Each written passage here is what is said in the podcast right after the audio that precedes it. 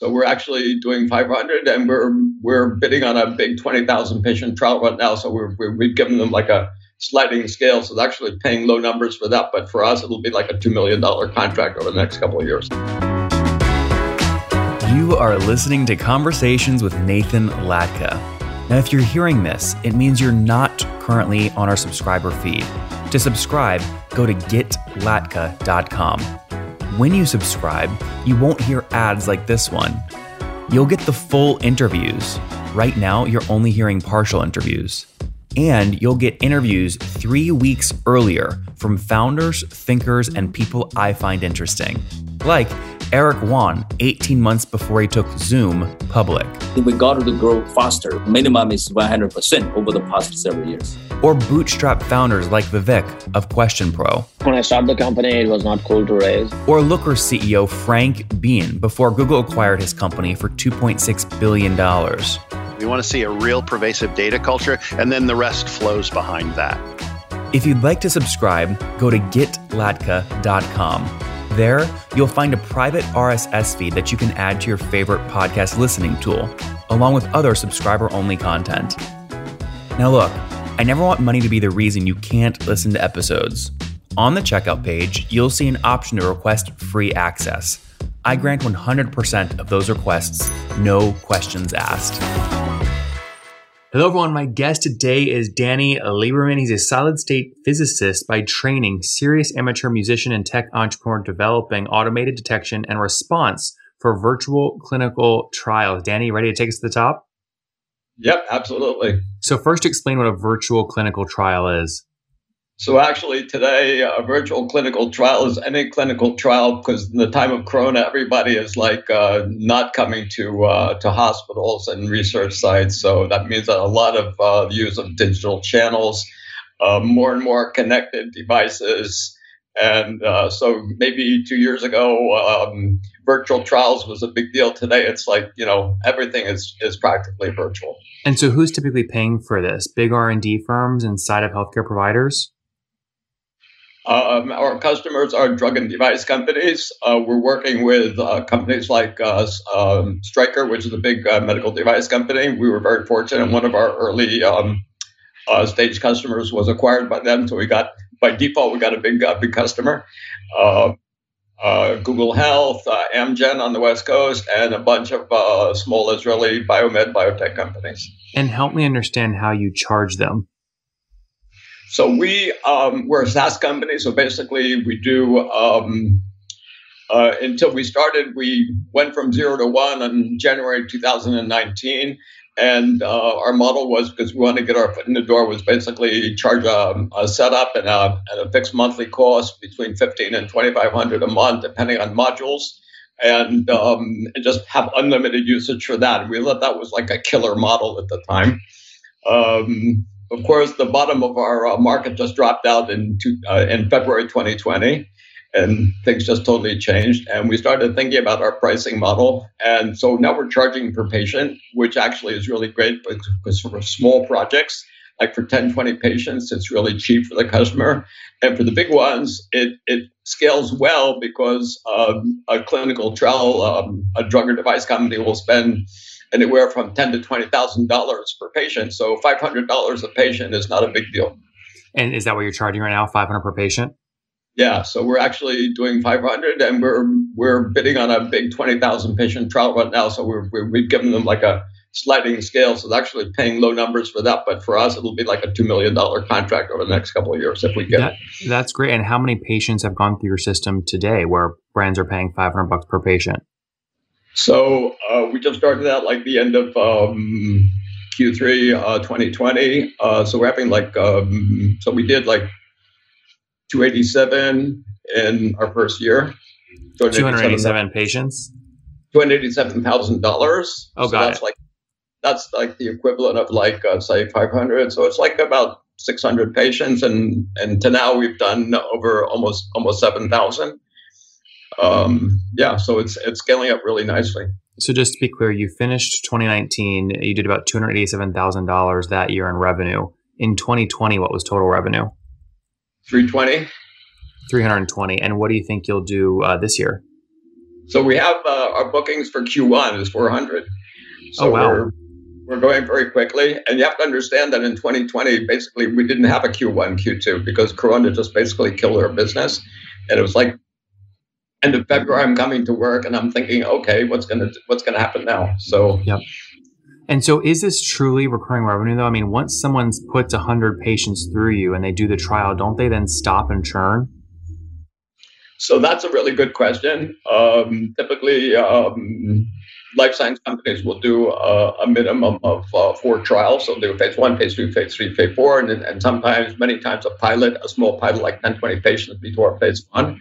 Um, so, we've, uh, we've actually um, out of uh, 25 customers, we only lost one, and it was our fault. We fucked up. Mm-hmm. Um, uh, but they actually came back to us um, last week, so that's good news. Um, so um, really, um, so Danny, last month in December of 2020, then how much monthly recurring revenue did you do in that month? Last month, we did about um, about 40.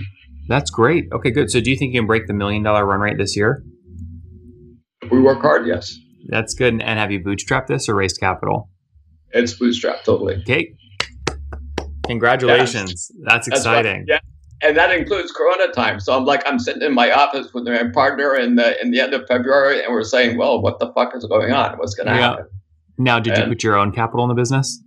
So I put my own capital into the business, and um, and what happened was end of 2019, we had a VP biz dev that I fired his ass because he wasn't doing cold calling and um, and I had no idea that uh, you know I figured okay you know we'll take some time we'll get a get a better person who is happy to cold call people, and then you know Corona happened. So we had to take we were between a rock and a hard place, and I did probably the most counterintuitive thing I've ever done in my life which is I stopped selling.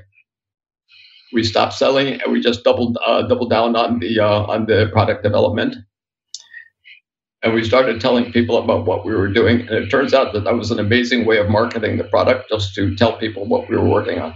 And what's your team and size today? So we have four people, four and a half actually. So we have a project manager who's like a half-time person uh, who came to us from one of the banks, and she's actually officially retired, but she's not retired with us. So, and Danny, are you guys are you profitable today? or Are you break even?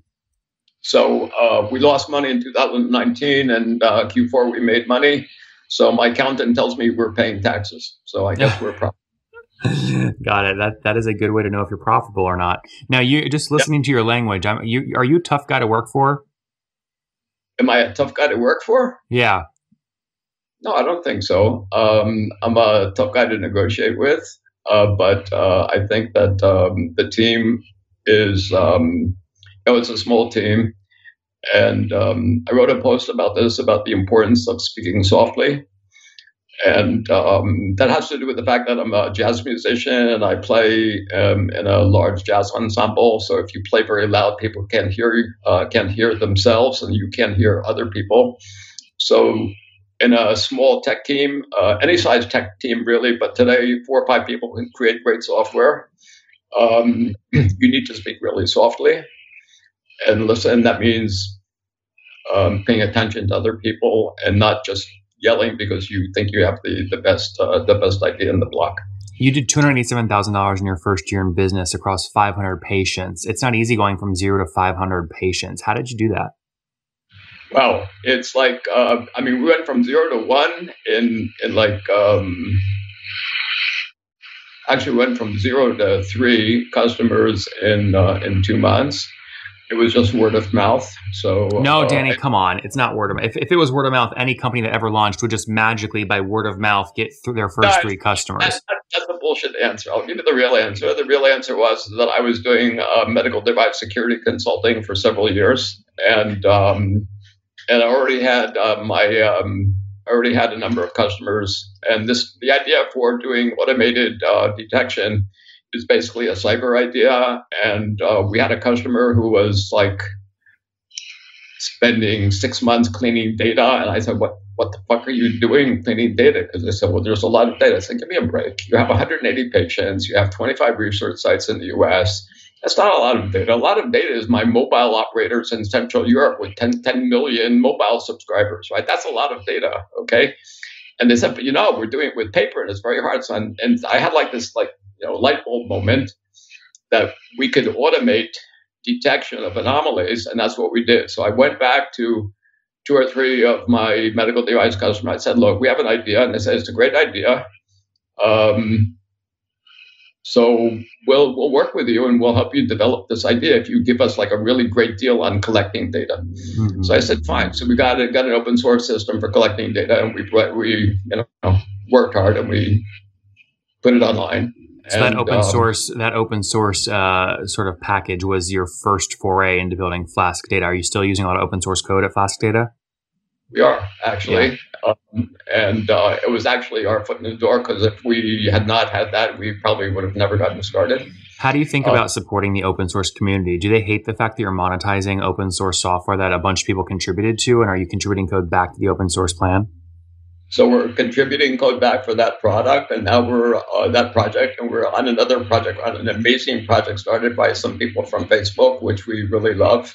Um, and um, so we're talking about improving. We're beginning to contribute back to that project, and and the the code, you know, the uh, maintainer of the code is, is I think is excited about our ideas, and um, and we believe in open source. I mean, coming from the security community, uh, more eyeballs is better, right? How do you how do you so, make sure that relationship um, stays good? I imagine someone that builds open source uh, code it's really important for us to do that. That's part of our. I get. I think that's part of our our, our philosophy.